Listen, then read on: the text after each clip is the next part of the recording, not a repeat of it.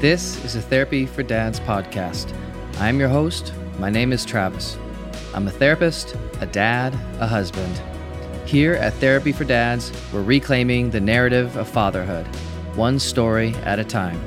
You can follow the journey on Instagram at Therapy for Dads and our website, www.therapyfordads.com. Welcome.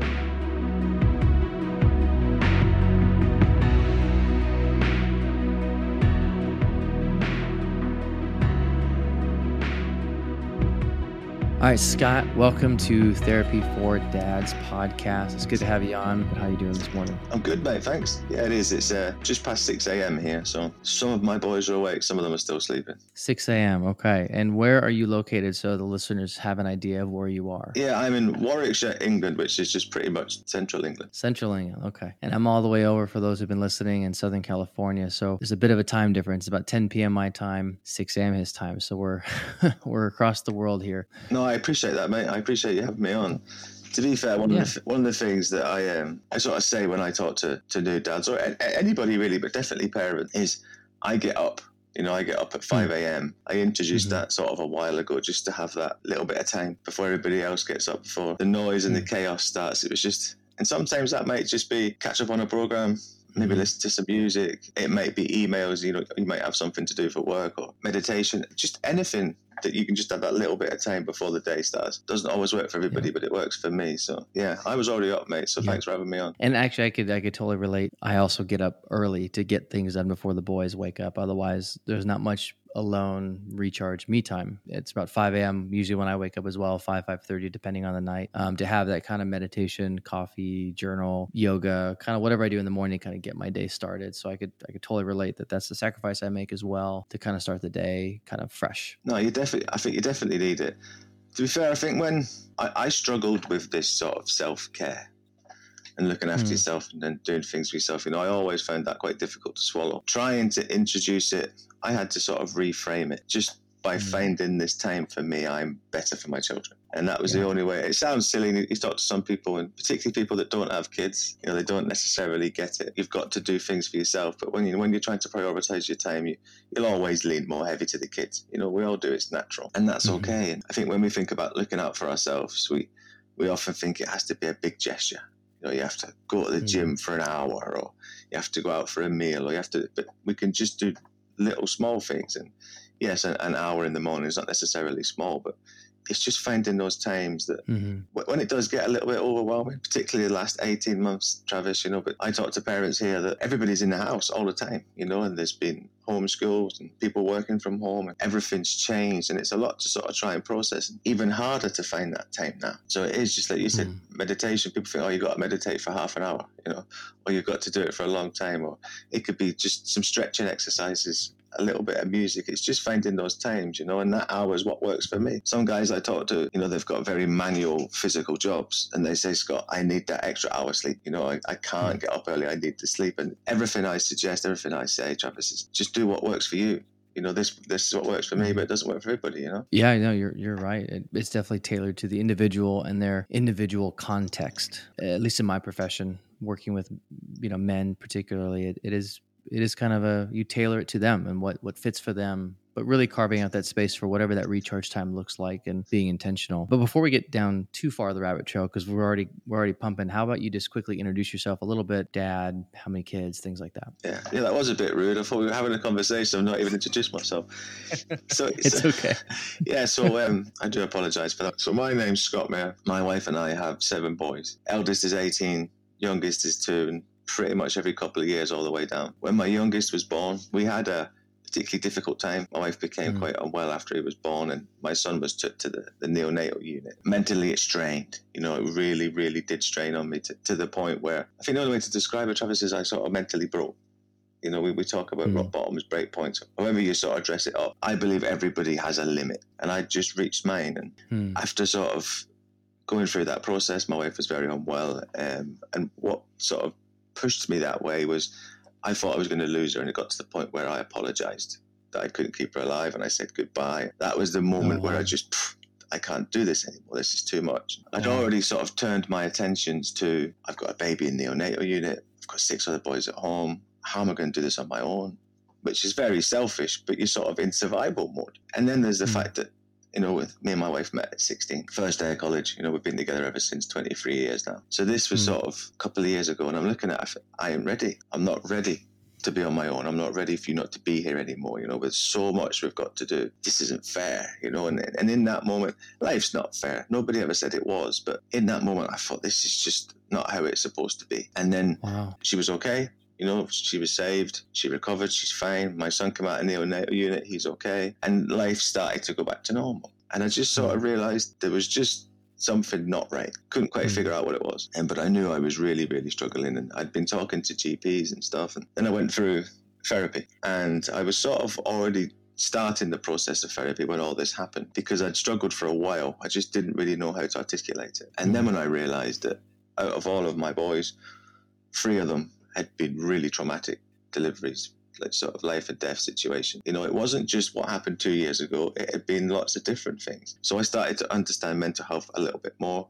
I was quite interested by this point. Somewhat study your enemy. You know, I knew I was experiencing it. I just didn't know enough about it. Mm-hmm. So when I was going through therapy and I looked at these different patterns and I thought, I didn't really know about this. And I Googled it. There wasn't a lot of information. I went to doctors. There wasn't a lot of information. So I heard a man called Mark Williams, father's mental health campaigner, talk about the effects of parenting and trauma and birth and pregnancies on a father's perspective, on his mental health, and the things that we don't talk about. And it just made everything make sense, Travis. You know, it was as if listening to this man talk, he was talking to me. You know, he was sort of describing what I'd experienced. And I could see things I hadn't even noticed about sort of the transition into parenting and how difficult that is, and trying to find your space in the relationship. Because things have changed, you know. I went from being my wife's priority to not anymore, you know, and I quite liked being centre of attention. All of a sudden I wasn't. You don't think about these things sort of having an impact because we don't talk about it. So I set up an Instagram page in November to talk about these sort of things, the mental health. And that was November 2020? Yeah. Just last year. Okay. This is all brand new. Yeah, it's all absolutely brand new. I mean, it was only about a year ago that I first sort of spoke about what happened. I got asked to talk to some maternity services and midwives, and I explained what happened, because what had actually happened is after the baby was born, took to neonatal unit, my wife became unwell very quickly. And for 3 days, I was saying to them, something's wrong. And they kept telling me, you don't understand what your wife's been through. She'd had a cesarean section. She had 7 babies. It's going to take its toll. You have to listen to the experts. And I said, well, I am the expert. In this woman... Oh. I'm the only expert. Yeah. You know, we've been together since we were 16, like I said. We've had 7 children. I know everything about her. You need to listen to me. And I didn't say it in sort of an arrogant way. I was never rude. I didn't raise my voice. I always tried to conduct myself correctly. But I said, you're not listening. Something's wrong. And in the end, it was. You know, she had sepsis, and that's how she nearly died. So I thought, we've got to look at the fact that you've got to see this family as a together. You know, it's no longer can we just sort of individualise. If it's a family unit that lives together, whether that's mum and mum, dad and dad, mum and dad, whoever it's made up, you need to look at both of them, because when they go back from the hospital and take baby home, that's all they have sometimes, Travis. You know, we don't all have big friend groups and big families around us. Lots of the times, particularly with my wife and I, you've just got each other. So I started working with the services and integrated it into the Instagram to say, look, let's educate parents properly on the realities of parenting, the fact that it's the greatest thing you ever do, but it's equally the most difficult, and that's okay. We're sort of programmed to think that if something's great, we shouldn't find it hard, and I think we need to sort of correct that a little bit. So it's all very new, but that's what I'm trying to do. Which I know we've had a conversation before, and I heard a little bit about your story, but I didn't know that transition from your wife having sepsis, and you're right. It's funny you say that you are your wife's expert, because you're trusting the experts, which are doctors or GPs, right, in these hospitals, and they have expertise, but you've known her 23 plus years. And so, you know, hey, something was off. You had this gut sense, and that was traumatic, almost losing her. And I mean, it sounds like the emotions you were going through is just ultimate fear and just being scared of, you said earlier, I'm not ready, thinking that she was gone. I mean, at what point did you sense that? Was it that she was out? Was she, like, what happened there that you felt, I might have to say goodbye to my wife right now? The day they discharged her from hospital, I said, please don't send her home. I said, you probably don't hear this very often, but please don't send her home, because she's not well. And I had my suspicions. I thought it was some sort of infection. I don't claim to be an expert. I'm ex-army, you know, I know a little bit about medical. Plus, with having 7 kids, you've had to learn a lot of medical stuff. You know, we've been to the emergency room a lot, Travis. I understand a little bit. I've tried to educate myself a bit. My wife knows quite a lot about it. I knew something was wrong. They didn't really listen. I think that's where it starts, because I thought I should have made them listen. You know, so when I was in that moment thinking, that's it, you know, I should have tried harder. Maybe I should have shouted. Maybe I should have done something. I could sort of feel that strain. But what had happened is we brought her home. The reason I didn't want her coming home is I suspected that we were going to have to come back. That's more traumatic for everybody. I said it's more traumatic for her, for the baby, for the kids at home. We've been home just, I think, under 24 hours. And I'd been on the phone to hospitals a lot, and I was getting the same sort of not really taken very seriously. And in the end, I said, look, I'm bringing her in. You know, they'd kept sort of saying not to. And I said, I'm bringing her back in. So we took her back in. We had sort of a couple of junior doctors come and sort of check it. They wanted to do something. I won't go into too much detail, but they wanted to do something I genuinely believed was going to put her life in danger. I didn't agree with it. This is one of the things I talk about, sort of challenging if you have concerns. You know, we think we have to be led by the doctors, and you do have a, you know, if you're worried, if you have something that you think is wrong, you're within your rights to challenge it. And I don't think we know that enough. Services won't tell you that, really. But that, you know, you do have that. As long as, like I said, you're not aggressive, you're not rude. So I said I didn't agree. I wanted sort of a senior opinion. By the time they'd got this sort of senior, my wife had took a real bad turn. Like infection markers, she wasn't breathing, and she was building up sort of fluid retention. And when they sort of tried to lie her down to examine her, she couldn't breathe because of the fluid that was building in her lungs. And she wasn't really compass mentis at all by this point. You know, I couldn't really get anything out of her. She was sort of in and out of consciousness. I don't normally go into this much detail, so this is actually quite therapeutic, Travis. And sort of in that moment, somebody that's much more qualified than I am could tell me that looked dreadful, but it maybe wasn't as bad as you thought it was, although I think it was pretty bad. But this is one of the things that I say to lots of people, and there may be experts that listen to this and say, you know, that what I'm describing was perfectly normal. I didn't think it was, but you know, somebody could tell me that. But when I talk about the effects, particularly mental health, but sort of trauma is determined by the person that feels it, not by what other people think it should look like. And this is what we get wrong, I think, with birth quite a lot, is we hear it here quite a lot, actually. It's that this sort of, the end justifies the means. Because you've got this beautiful baby, however you got there is just supposed to go away. And as much as getting the baby is fantastic, you know, the journey plays a big part, and so does the process of baby being brought into the world. And what looks to services like perfect, straightforward birth might not be to the parents that go through it, you know. And this is the bit that my experience, I think, although it was extreme, it was what I thought that situation was, and it might not. And this is the bit that, although I think it was obviously pretty serious, and it was life and death in my eyes, and they were very worried, and there was a lot of people trying to do things. It's what that meant to me. So yeah, in that moment, I've just thought, that's it, you know? How do I function without her, you know? And I have spoke to people that have maybe been in a similar situation. It is that, I said it earlier on, that sort of survival. You automatically go into survival, and that is, oh my God, what am I going to do? And then later on in life, you think, I feel really guilty. Why was I thinking about me in that moment? You know, in that moment, I should have been completely thinking about her. But like I said, your head's, I mean, I was already thinking, how do I tell my kids, Mummy's not coming home? You know, how do I tell my youngest that, you know, how and when Mummy died, you know, how do we have that conversation? I'd already gone there, because you start to spiral. Yeah. You know, when you're in panic, you spiral. And I think I wouldn't say uncontrollable, but I'd say it's very, very difficult to control.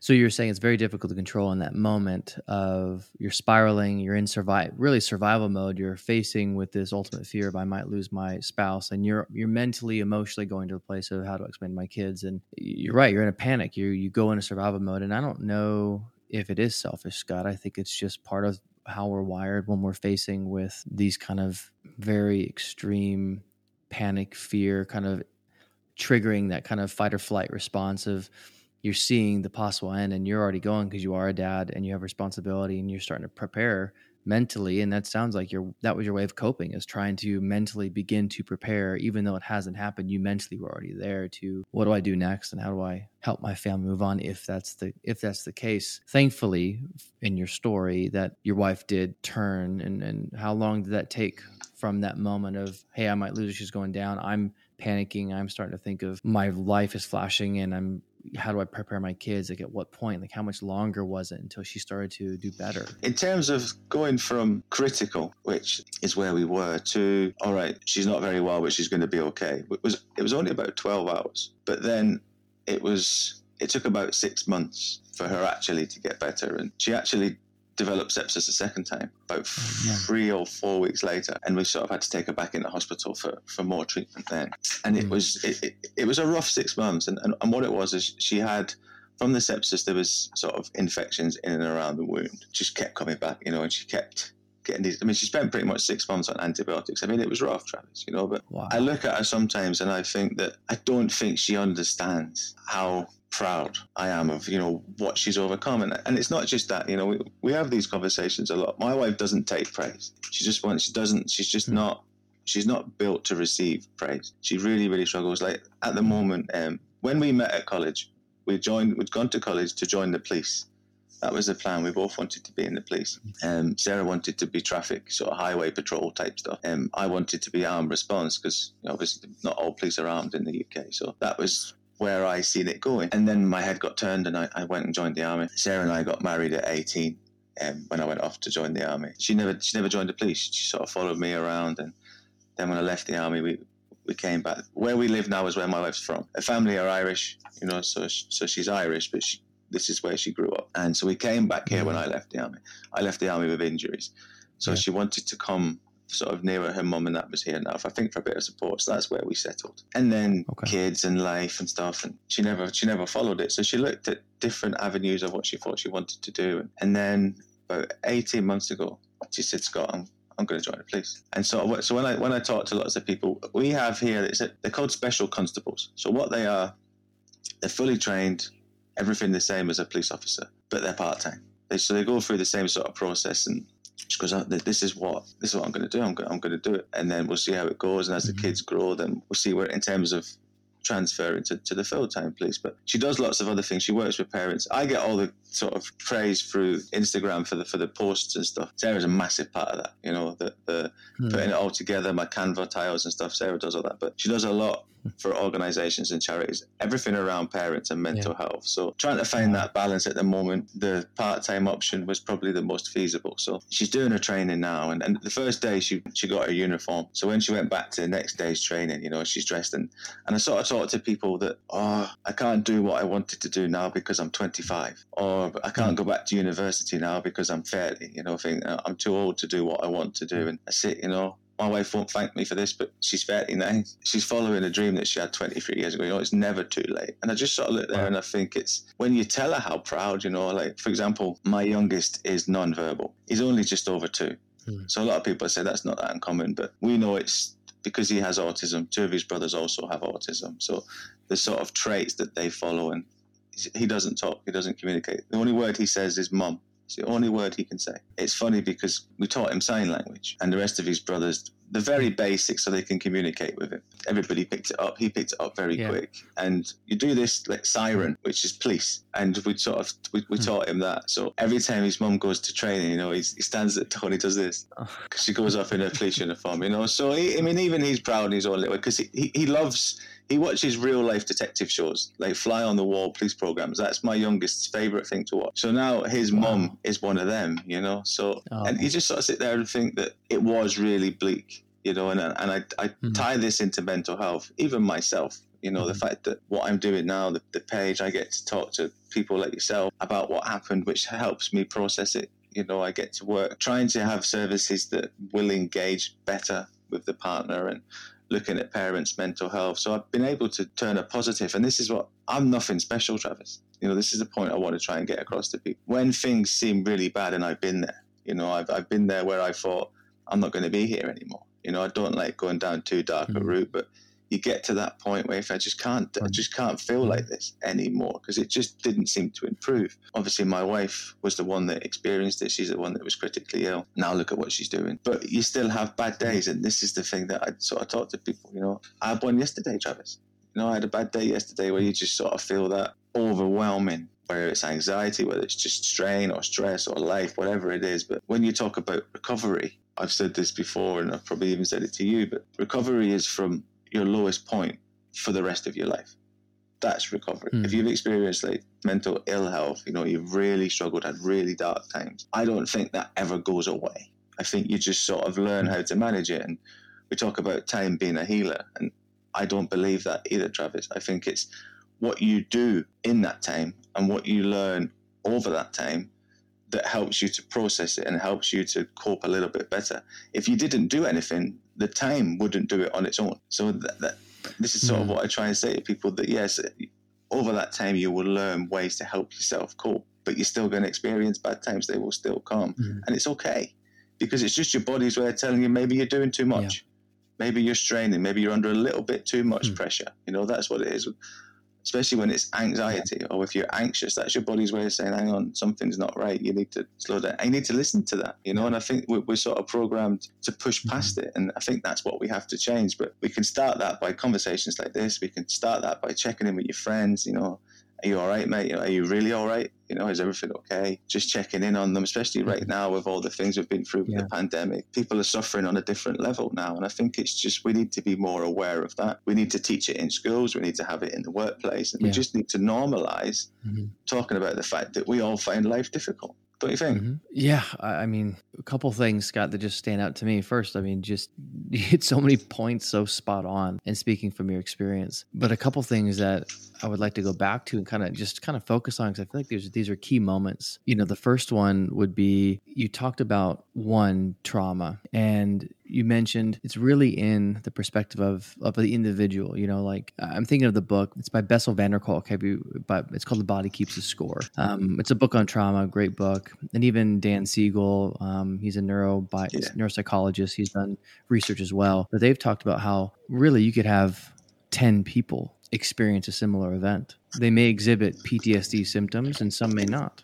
Some may exhibit anxiety or depression symptoms and some may not. That it really is dependent upon the individual and how the individual processes that particular event. And you kind of mentioned that you went through a significant trauma with your wife almost losing her to sepsis, and you alluded to previous difficult bursts that were as traumatic that you realized maybe after this most recent one with your most recent son of, oh, there was other events that happened that maybe I, for whatever reason, wasn't aware of at the moment, or I just kept functioning as a dad or with life. And then after having the most recent with your latest son and your wife really getting sick, you weren't doing well. Like you said, after she recovered, you came home and weren't doing well. So at what point did that click of realizing, hey, I'm not doing too hot here and I'm really struggling and I need to kind of ask for help? Like what was like the impetus to change, or was there like a light bulb moment, or was there some awareness of, oh yeah, I need to ask for some help here? It sort of, it all sort of spills into one. What I now know, my first son is where this first sort of trauma started. And it's one of the things that I try and talk about quite a lot when I talk to services. I don't want to sit here and say that all maternity services are failing and all doctors are failing, because that's not fair, because there's some phenomenal work being done. What I'm concerned about is it's not sort of widespread enough, it's not across the board enough. And I never experienced the changes that I know are out there. You know, they didn't happen to me. And a lot of what I talk about it because I experienced it multiple times. You know, it's not just something that happened once. But it has improved in my 18 years of parenting, the way that we sort of engage with families, mental health, starting to see the importance of two parents, trying to promote it from within services is definitely starting to improve, especially here in the UK. And mental health in general is definitely more talked about here, which obviously makes it a little bit easier. There's still a lot of barriers when it comes to talking about men's mental health or fathers being affected. You know, that's not quite so well received, but it's definitely getting better. But yeah, so my first son was born, and I would go back to that, maybe not overly traumatic in the professional's eyes. He had to be born by this Von Tuss sort of suction cap, and it sort of deformed his head. He had this sort of cone on his head. I remember looking at him thinking, oh, you know, this is going to, he's brain damaged. You know, this is going to affect him for the rest of his life. And it wasn't obviously till much later on. Obviously, it was a fairly traumatic birth because he was stuck. That's why they had to help get him out. But it was this sort of loss of control. I couldn't, and I talked to so many dads about this, and this isn't trying to take the focus away from mum. That's something I always try and say. You can't control the situation. Even if it goes perfectly well, there's at a point, they're in danger, they're at risk, you can't help them. Probably the worst feeling in the world. And then you get this baby and the ecstasy kicks in. But sometimes because of that journey, you can't feel that ecstasy straight away, because you're still trying to get over how you got there. And that's the bit that I think society isn't equipped to support, particularly in men, that this can have that impact. So what technically happens, and definitely happened to me, is you're just bury it because there's nowhere to talk about it. So you don't talk about it. And if everybody, are you okay? Yeah, I'm fine. And you just sort of, you override and you move on. You override and you move on. The more you do that, there comes a point where it takes a toll. And you'll eventually, and I seen this, I think it was on an Instagram post, actually. There was a lady that she helped people with mental health, but particularly the homeless. And she was given an interview and she was talking, and somebody said, what do you do if somebody's really struggling and you're trying to get them help and they won't engage, they won't get the help? You know, what can you do? And she goes, you have to hope that they fall further because until they hit rock bottom, there's nothing you can do. You know, until they get to that point where they realize it. And I think what I'm trying to say is that's what I went through. And my wife for ages had said something was wrong. And what sort of confuses my story is it goes back when I left the army, because I left the army very quickly because of injuries. I struggled with that adjustment from soldier to civilian. You know, I just couldn't quite make it and didn't know my place, didn't know my role, loss of identity, whatever it may be. I really found it hard and I just didn't really think too much about it. And then something that I say to lots of parents is when I explain that, people say, I get that, I understand why that happened, Scott. You know, it must be really hard. People will nod. But when you become a parent, that's exactly the same process, But we don't talk about that, and anybody would frown at you, and you'd probably get a few not very nice comments if you said that. But you do lose your identity of what you were before. It's not there anymore. The parents that I talk to, I hear it all the time that it's not like it was before. It's never going to be like it was before. Before has gone. This is better, but it's a change, and change is hard and takes time. Right. That's the bit. That's the conversations that we need to have with people and say, look, you know, it's going to be better, but it's not going to be like it was. And the relationship is going to change, and you're not going to sleep. You're going to be crabbit. You're going to argue probably, and you might not have argued before, but you're tired. You're not going to agree on everything parenting because you don't agree on everything in life. And it's just explaining to people that we all go through that in some capacity. And I say this all the time, and somebody will probably pull me up on it one day, but anybody that says that they find parenting easy all of the time is doing it wrong. So when you listen to people, you know, and it's you normally get it at the school gates. You know, when you're at drop-off time, everybody's painting this wonderful life that they have, and their child does violin lessons and goes to drama club, and straight A's, and you know the house is perfect, and that's what they want you to see. You know, that's not necessarily the reality, but we believe it is, you know. So they're either, one is that they're doing parenting wrong, and the other thing is that they're lying, you know, if they say that it's easy all of the time, because it's not. You know, parenting is really difficult, and I just don't think we have that conversation enough, Travis, because we don't want to scare people. I think as antenatal education goes is what I hear a lot here when I say we need to talk about these things. We need to talk about the different types of births. We need to talk about the fact that you might go to a neonatal unit because it's such a different experience, you know, the noises, the fact that it's very dark, it's a very intimidating place. Like I said, I'd had 6 children before I went there, and I wasn't prepared for it. And I thought I was prepared for everything in and around maternity services, but it's not. And you can't pick your child up because they're in an incubator sometimes. So you don't get to have that. So you can't help them. There's nothing you can do. And I sit there, and I remember in the neonatal unit, you'd look around. And some people will judge me for this, but you look at other people and you sort of draw a little bit of comfort from their situation seems worse than mine. And yet again, I know that probably is the sort of survival situation. Or I think as human beings, we always sort of, if we're struggling, we try and think, well, somebody's got it worse, you know, or I'm having a bad day, but he's having a worse day. I think we do that as humans, and sort of standing in there thinking, oh my God, well, you try to tell yourself that as bad as it is, it could be worse. And I think just having these conversations, so that you can't prepare people for everything that's going to happen. You can't, but you can just make them more aware that it doesn't always go like it does in the movies, you know. And I think that's the bit that we need to really start to address. Yeah, and I could tell that you really have, not only from your Instagram, but even talking to you more about it, just you have a real passion and heart to, especially in the UK, to help kind of build that conversation, to open the doors specifically within mental health and for fathers and for men, and to educate, because you're right. Even in the US, I mean, we kind of I mean, the birthing classes, it just kind of talks about the standard, you know, here's what you do and here's your plan. And if it goes awry, here's what's going to happen, but not much detail. You know, it's just kind of, here's the plan. You have a baby. You may have to have a cesarean or, you know, vaginal birth. That's pretty much it. And some classes go a little more detail on certain things. We took a Bradley method class, which is a certain method for like natural birth. And they go into a little bit more detail in that one because it was just a longer class. But even then, you're right. There's not a lot of education about or talking through some of these. Well, what if you're in a neonatal?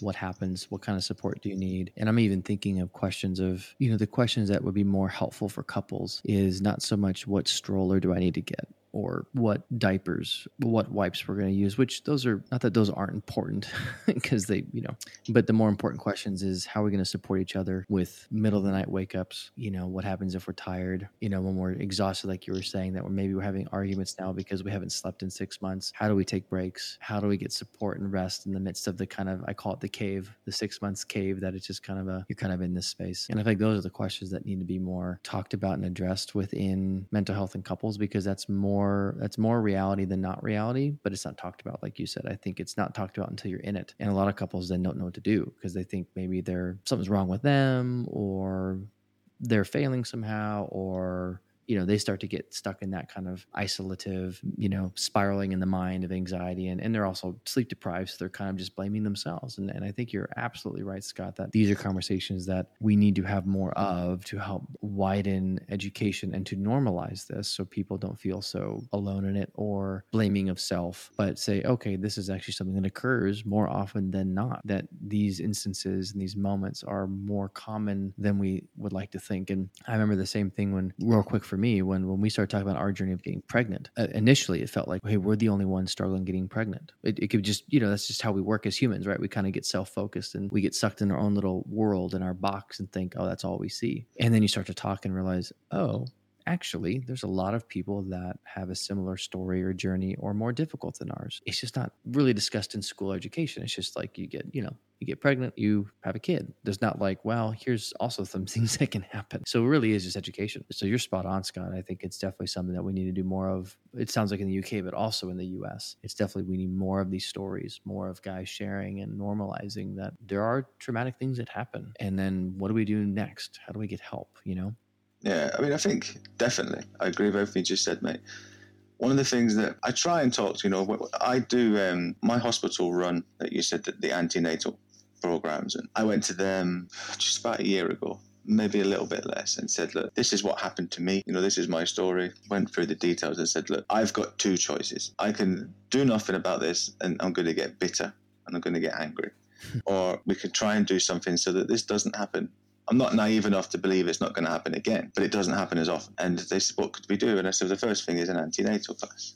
You know, a dad's antenatal class by a dad talking about what it's like to be a dad. You can run it with your education midwife, which we have here, that they do the classes. I can sit in, you know, I can facilitate, we can share it, I can give my view on it, whatever you want to do. So that's what we sort of went down the path of. And we do talk about the things because I think it's very important that we do have these conversations, because it's absolutely natural. If your partner is struggling, isn't happy, or is finding times, you're going to take a little bit of that, what have I done? That's absolute first reaction. I've done it. You know, I've had this conversation with my wife because I've been both sides. I've experienced mental health, like I said, and my wife's also, she had quite severe PTSD from one of our traumatic births. And we have a perinatal mental health team here that they support mental health in new mums. It's sort of going down the birthing person route that will get the support, and now they have to look at the partner. If the mum goes through this specialist service, they have to now screen the dad or the partner for mental health. And that's a new thing. That's new, yes. That's what we call the long-term plan here with the NHS. That's part of our long-term plan, is that this has to be implemented. Wow. So they are starting to look at it. The problem is that covers your severe end. It doesn't cover anywhere else. And it also doesn't cover that what happens quite often with,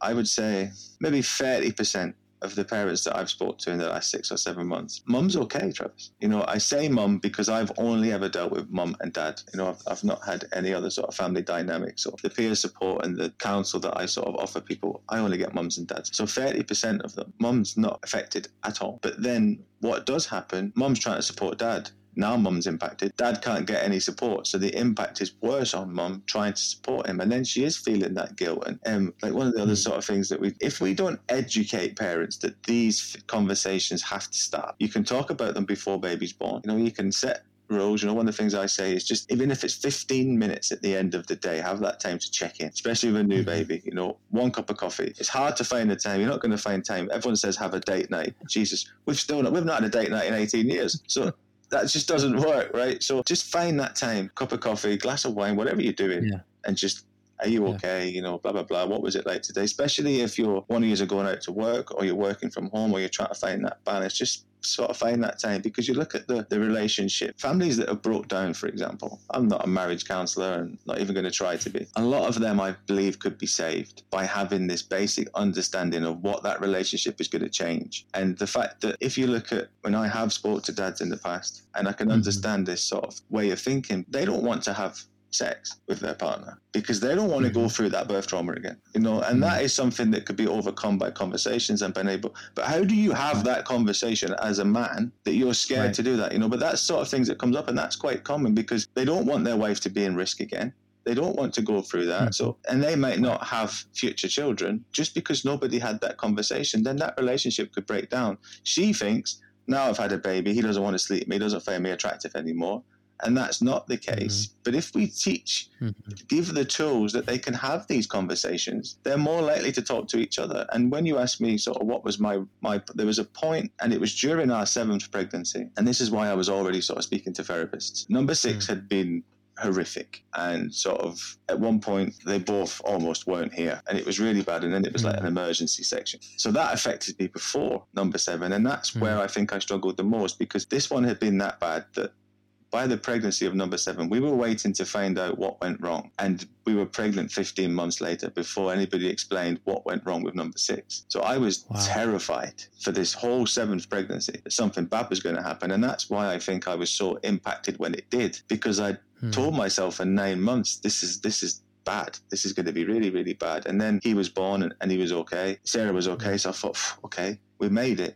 And then within 12 hours, she's on the downslide. And I thought, oh, my God, definitely going to lose her now. So it was like a double whammy. But I was sat on the bed about 7 months into the last pregnancy. And I'd been really struggling. Like I said, I'd started therapy. I was so anxious and depressed. It was frightening. I just could not get excited. I was so scared about this birth. And I'd been to the doctors, and they just sort of kept putting it down to men's depression because of the fact that I had to leave the army, because I had chronic pain. I was just depressed. So we weren't addressing the root of the problem. We weren't addressing the cause. So I'd had years of it not improving. And I'm not saying that it's not because of my injuries, and it's not because of the army, and it's not because of my traumatic births. What I'm trying to explain to people is mental health is all of it. From the day that you're born, some people say from the day you're conceived, you carry trauma. And eventually, you know, you can't outrun who you are. So it is going to catch up with you at some point. And that's obviously stuff that I wish I understood before. So you can have these conversations with parents. They understand. You know, when I talk to parents, this is the bit I get the most questions about, because the how to pack a bag is important, but you're going to figure it out. How to put a baby growing a nappy on, well, you're going to figure it out anyway. You know, how to fit a car seat is important. And I joke about this, Travis, because when I brought my first son home, I had my wife and a midwife standing in the car park, and I had no idea how to fit this car. But 45 minutes, right? I could not fit this car seat. So by the time I got him in it, and then I sat in the front of the car, and Sarah's looked at me and says, "You ready?" I says, "I can't drive with him in the car. I can't drive him home. You know, I think I must have drove about 10 miles an hour all the way home because he's in the car." And, you know, I thought these are just silly little things that we don't talk about. But yeah, fitting a car seat is something that you should be taught. So I'm not saying you shouldn't. Safe sleeping, ways to feed, all this sort of stuff. But we do need to talk about the fact that you need to be able to talk to each other, because 7 months into that pregnancy, I was sat on my bed. My wife's come in, she says, "You know, something's really wrong, you know, please talk to me." And because she was pregnant, because I was worried about what had happened to her and the traumatic birth before, obviously I'm not stupid. My wife's Irish Catholic. We always wanted a big family. 7 is a lot. You know, it's a lot of response. It's a lot of toll to take on the body. So I was obviously worried about her, but tried to protect her. So didn't tell her how worried I was about this pregnancy. And sort of made the mistake that I think everybody makes is they tell dads, "You're just there to support mum." that's what we do, that's what we tell them, and it's so much more than that. But it's also the fact that we need to teach parents that dad can support mum, of course, but mum will support dad. It works both ways. We don't talk about it both ways. We just don't. I don't know why. And we do a disservice to mums, and we do a disservice to whoever that partner is, because you support each other. It's the only way that it works. So by explaining this to them before baby comes, they will have the tools, because you can't prepare for every situation, but they'll have the tools to navigate some of them. And yes, the relationship might break down, because what we're not prepared for is you don't know yourself as a parent. You've got no idea who that person is. When you become parents, things change, people change. You know, like I said, that change in the dynamic. And it doesn't mean, I can't talk for everybody, but I really struggled with the fact that I said earlier on, I felt things had changed. And obviously they had. Didn't know how to have that conversation, didn't know who to talk to. But what I learned the hard way is she didn't love me any less than she did before. She may even love me a little bit more because we now have this baby, but her priorities have changed. That's all that happened. Right. And in life, priorities change all the time, and you'll realize that yourself. And I've been through it. People that maybe you were friends with, or even sometimes family members. It is difficult. I know this, and I've struggled with it myself in the past, but you look at toxic relationships, you know, things that are bad for you. As you sort of evolve, as you change, as your priorities change, and maybe you start to see yourself as a bit of a priority, you look at certain things in your life and think, that's not good for me. I need to change my priorities. It doesn't change who you are. It's just how you see things at that time. And my wife's priority became the baby, and that's what happened. But nobody told me that. And it sounds very silly. And some people said, but when I talk to dads, you see that light bulb. Yeah, I know what you mean. It is very difficult. Not every man is like this, but from my point of view, I always looked at it that my wife went on a different level when she gave me children. You know, the pedestal was even further, just for the fact that she'd done this for me. So my priorities maybe hadn't overly changed, but some parents will say it the same way. You know, I see it that because of her, I have these children, so she's on top, and then the children come. Whereas in my wife's eyes, and probably with lots of parents, but particularly maybe moms, it goes baby, dad. Dad sometimes goes mom, baby. Obviously, the dynamics are different, and everybody's entitled to how they sort of prioritize things. But in that moment, I struggled to see why we've seen things differently. Why does she not see this the same way as me? And if somebody had just told me, Jesus, Scott, everybody goes through that, then it would have been okay, you know, because I'm thinking, I shouldn't feel like this. Oh, I'm a terrible person for thinking like this. When I speak to parents, that's what they still feel, you know, that's what's still sort of happening. And that's unfortunate because I think society, every parent out there has a responsibility to educate the next generation of parents, not just about how wonderful it is and how well you did as a parent and what university your kids ended up at. That's not helpful. You know, the real things, the real side of parenting and dealing with adolescents when they start giving you cheek, you know, dealing with a toddler that's starting to talk or is drawing all over the walls or wants to smear with poop. You know, let's talk to parents about how to sort of process those things when they start giving you cheek, when they start going through puberty, when they start becoming fussy eaters and they won't eat what you cook, when they don't want to go to school. Let's talk about that, because that's the information that we could give people that's going to help them the most, rather than telling them how easy you find it, which makes them think that they're failing anymore. Let's just have real conversations. You're so beyond spot on, Scott. I mean, there's so many things I want to respond to. Sorry. There's just I could talk like about that, Travis. I could waffle, mate. I'm sorry. I like the waffling. It's great because your waffling is spot on. It's something that stood out to me that I'm hearing through kind of this, and I totally agree with you, says that what would solve a lot is people talking. And as a marriage and family therapist, what I do and when I do couples therapy too is that one of the big things that people don't do when they come to my office is they struggle with communicating and talking about, not just communicating, but actually talking about what's really going on for them and having a dialogue to be vulnerable, to share. Because often there's fears. Well, if I, you know, like you said, if I share this, I'll be seen as weak, especially coming from men. Like, I don't want to talk about my feelings. I can't share this. I don't want to burden. These are common themes that I come across on a regular basis. And so you're right. I think a lot of this would be solved over a 5, 10, 15 minute cup of tea, coffee at night, checking in, especially with the new baby of, hey, how you doing? How can I support you tomorrow? And that's something that my wife and I have really worked hard at doing with our kids, is checking in. And there's moments when we don't, you know, because when you're especially in that newborn phase, you get time blurs, right?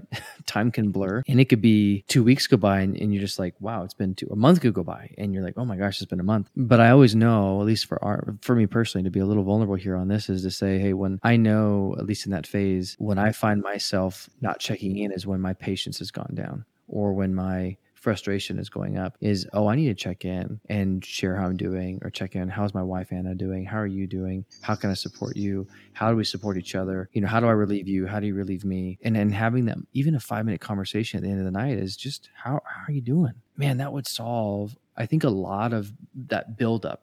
Right. Because I think what happens is there's this buildup of we don't talk, and then it kind of, the pressure just, you get farther and farther apart until it's so far apart. A couple that never argued or rarely argued or had, you know, low conflict. Now they have a kid and it's like they don't even know each other anymore, because it was just this slow separation, you know, of months and now years of just trying to do it on their own internally and not actually engaging their partner and having a conversation. Again, I'm speaking about couples specifically, not so much single parents, because that's a whole other world. That's a whole other stressor, a whole other barrier. But, and so I could definitely second what you said, that I think a big issue is that lack of conversation. Yeah.